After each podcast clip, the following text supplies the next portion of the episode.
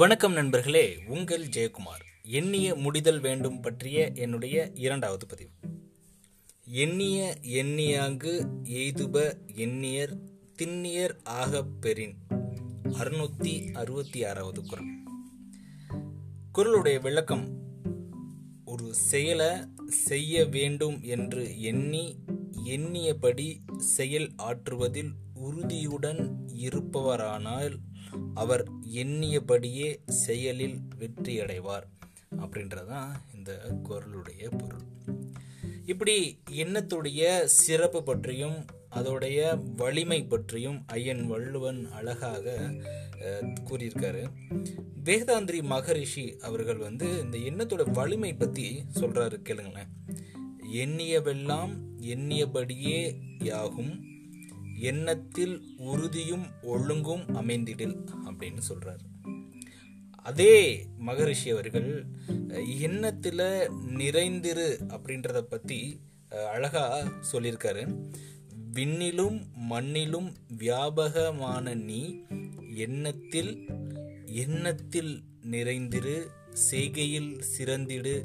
தீய எண்ணம் உண்மையில் எதிரி உனக்கு உண்டு எனில் உள்ளமெனும் ஒழுங்கற்ற எண்ணமே அப்படின்னு சொல்லி சொல்றார்.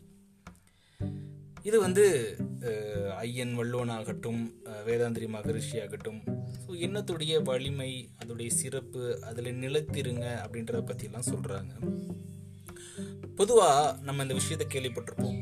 உலகம் தட்டையானது அப்படின்னு நிறைய மத குருமார்கள் சொல்லிட்டு இருந்த நேரத்தில் அதற்கு ஆப்போசிட்டாக ஒரே ஒருத்தர் மட்டும் இல்லை இல்லை உலகம் வந்து தட்டையானது இல்லை அப்படின்னு குரல் எழுப்பினார்.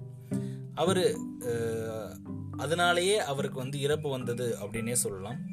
நம்மளுக்கெல்லாம் தெரியும் அவர் யாருன்னு கல்லியோ தான் அவர். ஆனால் அவரை பாருங்களேன் கடைசி வரைக்கும் தன்னுடைய நிலைப்பாட்டிலிருந்து அவர் மாறிக்கிறவே இல்லை மாறிக்க தயாராகவும் இல்லை. தன்னுடைய எண்ணத்தை அவர் மாத்திக்க கொஞ்சம் கூட நினைக்கவே இல்லை. கடைசி வரைக்கும் அவர் வந்து உலகம் தட்டையானது இல்லை அப்படின்ற விஷயத்துல நிலைச்சு நின்றுருந்தாருன்னு சொல்லணும். நிறைய நம்ம கேள்விப்பட்டிருப்போம். ஹெலன் ஹெல்லர் வாழ்க்கையை வந்து நம்ம படிக்கும் போதெல்லாம் நம்ம அறியாமலே நம்ம சாதிச்சதெல்லாம் அவங்களுக்கு முன்னாடி ஒன்றுமே இல்லை அப்படின்ற ஒரு தோற்றத்தை வந்து ஏற்படுத்தக்கூடிய வாழ்க்கை தான் ஹெலன் ஹெல்லருடைய வாழ்க்கை.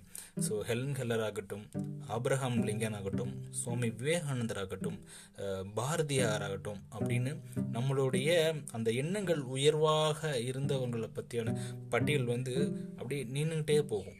சொல்லிக்கிட்டே போகலாம் என்லெஸ்னே சொல்லலாம் ஸோ ஒவ்வொரு மனிதரும் நல்ல எண்ணங்களை வந்து தனக்குள்ளே விதைக்க ஆரம்பிக்கிறப்போ இந்த சமூகம் நல்ல மாற்றத்தை நோக்கி முன்னேறும் அப்படின்றதுல எந்த விதமான மாற்று கருத்தும் கிடையாது.